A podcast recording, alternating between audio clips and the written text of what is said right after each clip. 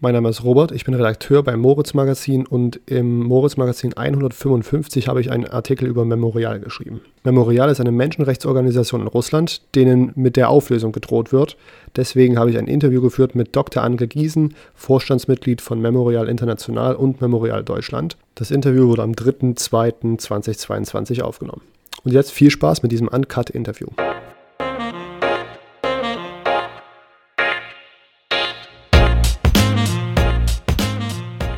Vielen Dank, dass Sie sich die Zeit nehmen, heute mit mir zu sprechen.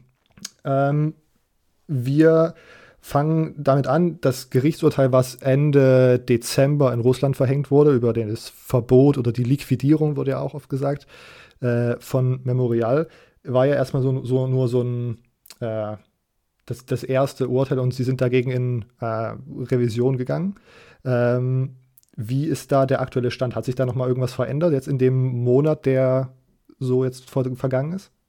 Also vielleicht ist nochmal ganz wichtig äh, zu klären, ähm, wer jetzt liquidiert werden soll. Also das ist Memorial International und das ist der internationale Dachverband, dem ähm, alle Memorial oder nahezu alle Memorialverbände in Russland angehören und sämtliche Memorialverbände außerhalb von Russland.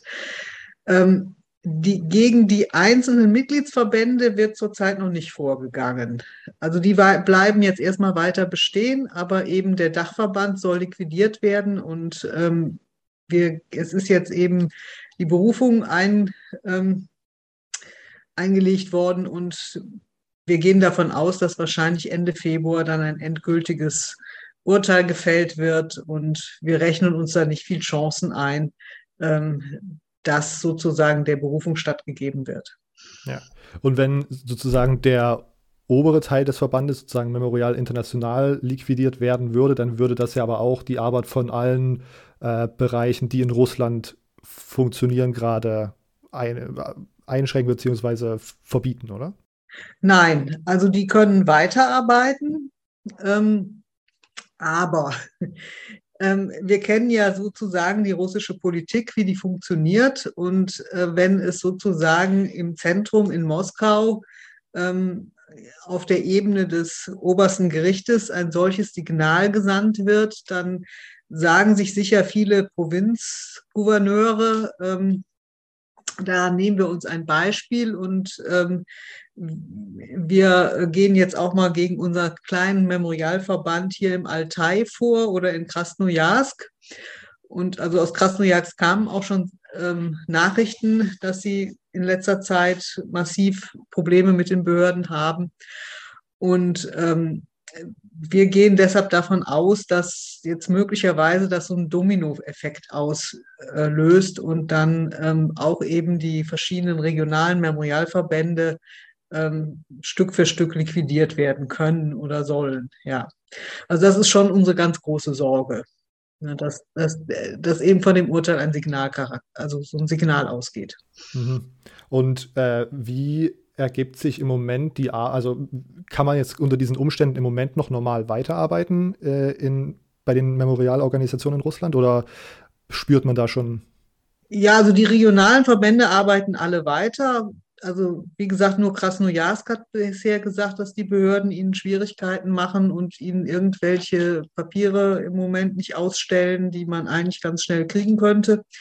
Auch jetzt beim Memorial International in Moskau wird ganz normal weitergearbeitet. Also bis sozusagen, ähm, ja, bis, bis wirklich der Hammer fällt, werden die weiterarbeiten und ähm, es gibt auch schon Pläne, ähm, also jetzt außer diesem internationalen Dachverband gibt es ja noch den Dach, Dachverband Memorial Russland. Und äh, der bleibt ja auch weiter bestehen als juristische Person. Und man ist gerade dabei, also die, die Arbeit, die zurzeit über Memorial International läuft, auf Memorial Russland zu verlagern. Und ähm, aber auch hier ist dann natürlich die Sorge, dass dann sehr bald ähm, das nächste Gerichtsverfahren gegen Memorial Russland ähm, angestrengt wird. Aber das würde jetzt nochmal wieder ein paar Monate Arbeit möglich machen. Und so lange machen die Kollegen das. Ja, das, das Präzedent, der Präzedenzfall könnte sozusagen möglich machen oder lässt da die, Angst wachsen, dass das sozusagen nur das, der erste Schritt in diesem. Ja, also wir gehen davon aus, dass das schon eine Entscheidung ist, die auf höchster Ebene getroffen wurde. Also Memorial International war ja die allererste zivilgesellschaftliche Organisation in der Sowjetunion, die also Gorbatschow persönlich noch als registriert hat. Und, ähm, und Memorial genießt ja auch schon die Arbeit von Memorial, also auch eine hohe Anerkennung in Russland. Ähm, ohne Memorial gäbe es sicherlich nicht so viel Wissen über das Ausmaß der stalinistischen Repressionen, des Gulags, ähm, der willkürlichen Massenerschießungen, des organisierten Hungers und so weiter und so fort. Ähm, und ähm, von da aus, also gegen eben Memorial International vorzugehen, heißt also, dass diese gesamte Tätigkeit ähm, von höchster Ebene in Russland von der Regierung nicht mehr als solche ja, willkommen geheißen wird und dass man eigentlich möchte, dass, dass eine solche Form zivilgesellschaftlicher Arbeit nicht mehr gemacht wird. Und ähm, trotzdem kann man eben dieses Netzwerk nicht mit einem Schlag schließen. Also das, das ist eben, also das muss halt Dafür ist es eben ein Netzwerk mit vielen unterschiedlichen unabhängigen juristischen Personen und das muss man jetzt wirklich Stück für Stück tun. Und jetzt wir im Vorstand, wir gehen wirklich davon aus, das wird auch passieren, aber man versucht jetzt Zeit zu schinden. Also wenn man noch ein Jahr oder anderthalb Jahre irgendwie weiter arbeitsfähig ist, ist das ja schon mal ein Gewinn. Mhm. Und äh, es wurde immer wieder gesagt und auch recht deutlich, dass das sozusagen vor allen Dingen politisch motiviert ist, dieses Vorgehen gegen Memorial. Können Sie das nochmal ähm, vielleicht näher erklären, wo genau Sie da die politische Motivation sehen? Ja, also da gibt es zwei, eigentlich zwei Gründe. Ähm, und einmal eben äh, ist es wirklich die historische Aufklärungs- und Forschungsarbeit von Memorial. Ähm, Putin schwingt sich ja zurzeit als oberster Historiker Russlands auf und ähm, hat ja im Sommer dann auch ein, so ein, ein, einen Text geschrieben, wo er ja auf Historiker wunderliche Weise begründet, warum die Ukraine keine Nation ist und Teil also der großen, ruhmreichen russischen Nation. Und das ist einfach deutlich sein Ziel. Er möchte also die die Geschichte Russlands ähm, ja zu, einer, zu einem einzigen Erfolgsprojekt von Ivan III. bis heute umschreiben. Und ähm, da ist natürlich eine Organisation wie Memorial, die also ähm, vor allen Dingen eben die stalinistische Ära aufgeklärt hat, aber natürlich auch schon den, den Terror unter Lenin und auch noch die politischen Repressionen unter Brezhnev ein Dorn im Auge ähm, weil ähm, das natürlich dieses, dieses, ja, dieses Bild einer ruhmreichen russischen Geschichte, dann auch sowjetischen Geschichte, also Putin unterscheidet ja auch nicht zwischen Russland und der Sowjetunion. Also das ist ja eine einzige Linie vom Großfürstentum Moskau bis zur heutigen russischen Föderation. Und ähm, also das ist ja, also der, der, der Gulag, die Kollektivierung der Landwirtschaft, der rote Terror, die Zwangspsychiatrie, all das, womit sich Memorial beschäftigt hat, ist dann natürlich ein, ja, ein, ein, also wirft da einen Schatten auf diese Geschichte und ähm, darum soll, soll sozusagen das auch nicht mehr Zivilgesellschaft betrieben werden, weil eine zivilgesellschaftliche Organisation wie Memorial ist, ist auch nicht kontrollierbar. Ähm, währenddessen eben man alle staatlichen Organisationen, die sich mit Geschichtsschreibung beschäftigen, also die Universitäten, ähm, ja auch die, die, die historischen Forschungsinstitute, die kann man ja in irgendeiner Form auch auf Linie halten. Aber mit einer zivilgesellschaftlichen ähm, Organisation, die zudem auch noch Geld aus dem Ausland erhält, das ist ja auch, glaube ich, ein ganz wichtiger Aspekt in dieser Geschichte ähm, die, die kann man da nicht auf Linie halten und ja, und die, die befleckt dann den, das, das heroische Geschichtsbild, das verankert werden soll. Also das ist der eine Grund. Der andere Grund ist, das sieht man daran, dass er auch gegen die Mitgliedsorganisation von Memorial International, dem Menschenrechtszentrum, dass das ja auch liquidiert werden soll. Daran sieht man, dass, dass Putin natürlich auch nicht will, dass ähm, Menschen die, von denen er denkt, dass sie Terroristen sind oder in irgendeiner Form Extremisten, dass die Unterstützung erhalten, wenn sie verhaftet werden, politische Gefangene werden und anwaltliche Hilfe. Also das ist ja die Arbeit, die, die das Menschenrechtszentrum macht. Und ähm, ja, das würde ich sagen, sind diese beiden Hauptziele, also keine keine Befleckung der heroischen Geschichtsschreibung und ähm, ja und keine Unterstützung für ähm, ja, für politische Opposition. Mhm. Ähm, hierzulande wurde das Gerichtsurteil aus Ende Dezember 2021 ja medial relativ äh, groß dargestellt. Also die Tagesschau, alle großen Medienhäuser haben darüber berichtet. Wissen Sie, wie die Reaktion in Russland auf das Urteil war? Ähm, ja, man kann immer schlecht sagen, in Russland war die Reaktion so. Also man kann sagen, in den städtischen gebildeten, großstädtischen gebildeten Kreisen war man erschrocken, ähm, weil da schon Memorial bekannt ist und auch ein großes Ansehen herrscht.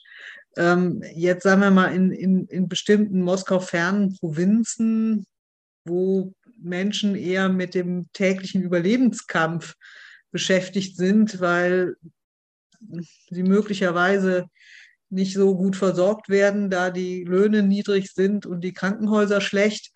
Ähm, ich glaube, da hat es jetzt nicht so furchtbar viel aufgewühlt. Ne? Also das ist, das ist schon, das sind, das sind die, die, die kritischen gebildeten Kreise in Moskau, Petersburg, vielleicht noch Jekaterinburg, Novosibirsk oder so, die sich die, die, da natürlich, die dann darüber diskutieren und die das zur Kenntnis nehmen. Mhm. Äh, ich habe auch oft äh, in der Vorrecherche gelesen, dass das von, vom moralischen Rückgrat äh, oder so der russischen Zivilbevölkerung ge gesprochen wird. Denken Sie, äh, und auch da ist natürlich wieder schwierig zu sagen, dass das in Russland so ist, weil es halt nicht das Russland genau. Denken Sie, dass das äh, so zustimmen würde, dass äh, Memorial wirklich so einen sehr hohen Ansehenswert hat in der russischen Zivilgesellschaft?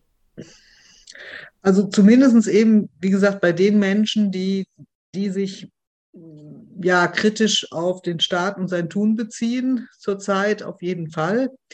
Ähm, ja, ich würde auch sagen, sind auch noch größere Kreise. Also wir müssen ja sehen, unglaublich viele Menschen in Russland haben ähm, in der Sowjetzeit Angehörige verloren, weil sie verhungert sind, weil sie ähm, im Gulag erfroren sind, weil sie in Zwangs, ähm, in, zwangsumgesiedelt wurden und ähm, da gestorben sind, weil sie in, ja, weil sie in Haft genommen wurden und einfach erschossen wurden. Ähm, und ähm, das prä prägt natürlich die Familiengeschichten. Und ähm, Memorial als Organisation hat eben Ende der 80er Jahre, also eben noch zu Sowjetzeiten, damit begonnen, diese Geschichten aufzuklären und den Menschen, ähm, die über diese Verluste unter ihren Angehörigen zu klagen hatten, eine Stimme gegeben.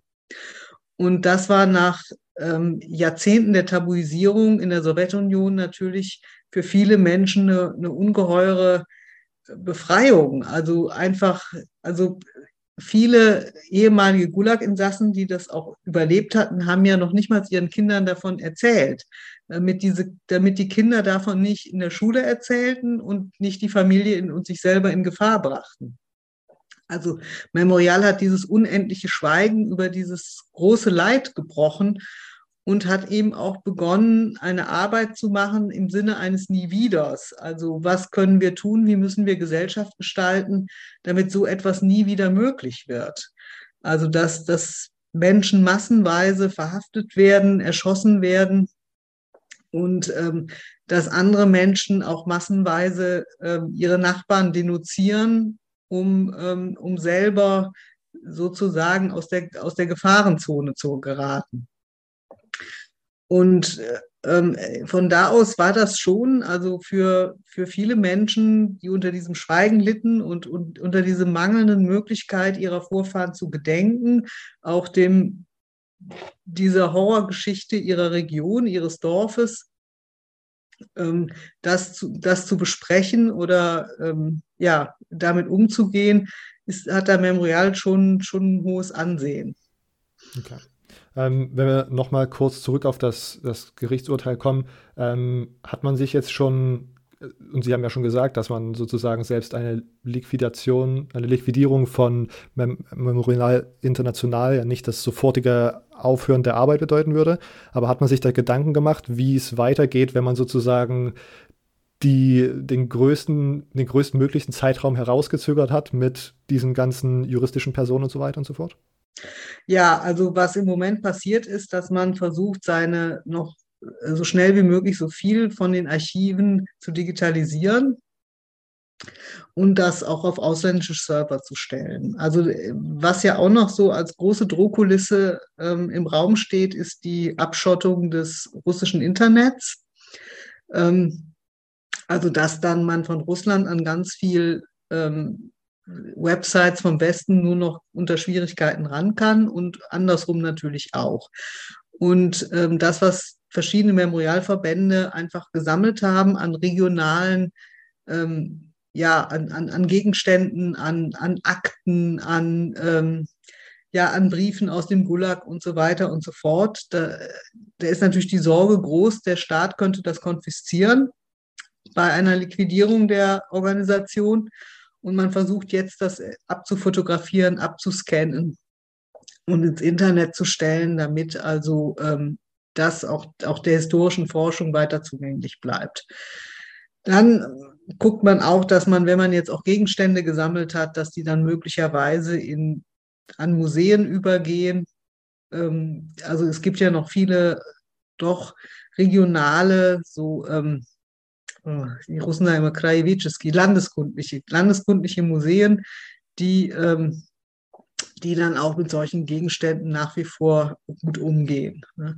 Also solche Pläne sind, sind dann da, also dass man möchte, also dass, dass dieser, dieser Schatz ähm, jetzt der historischen Forschung und auch den Menschen in Russland nicht verloren geht und auch eben ja der, der globalen historischen Forschung.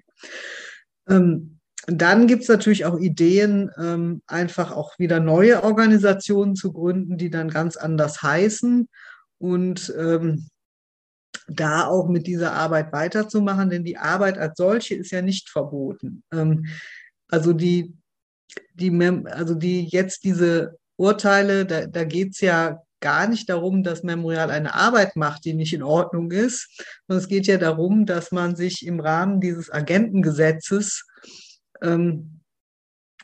dass man da praktisch ähm, vergessen hat, sich auf irgendwelchen Websites, Facebook-Posts oder uralten Flyern, ähm, dass die nicht ordentlich markiert waren. Also der Staat versucht ja eben auf ganz andere Art und Weise, wie er das auch bei den Nawalny-Stäben gemacht hat, ähm, die Arbeit von Memorial ähm, zum Erliegen zu bringen. Und von da aus ist natürlich die Idee da, wir gründen halt eine neue Organisation und äh, machen dann da weiter und warten dann ab, was dann passiert. Also es ist so ein bisschen so eine Hase- und Igel-Geschichte. So eine Art Hütchenspieler-Trick einfach. Man muss dann vor Verwirrung stiften und ja, ja, und man, man, man sucht neue Wege und der Staat sucht neue Wege, die wieder ähm, einzudämmen, sozusagen. und natürlich gibt es auch, natürlich, wenn, wenn es zur persönlichen Verfolgung der Mitarbeiter kommen sollte, dann werden im Moment auch Überlegungen angestellt, wie kriegt man die Menschen dann schnell eben äh, aus Russland raus. Ähm, was ich auch ziemlich interessant fand äh, bei der Recherche ist, dass sich Memorial ja nicht nur für die Aufarbeitung der Geschichte einsetzt, sondern auch sich heute für Menschenrechte in, ich würde sagen, dem Gebiet der ehemaligen Sowjetunion einsetzt. Können Sie da vielleicht mal äh, erzählen, was so die für Ihrer Meinung nach zwei, drei wichtigsten, äh, interessantesten Projekte sind, die Sie im Moment äh, haben? Ähm, also ähm, jetzt was, was die Menschenrechtsarbeit anbelangt oder also genau. was die Menschenrechtsarbeit, also die wird ja hauptsächlich eben von dem Menschenrechtszentrum gemacht, das ja jetzt auch geschlossen werden soll.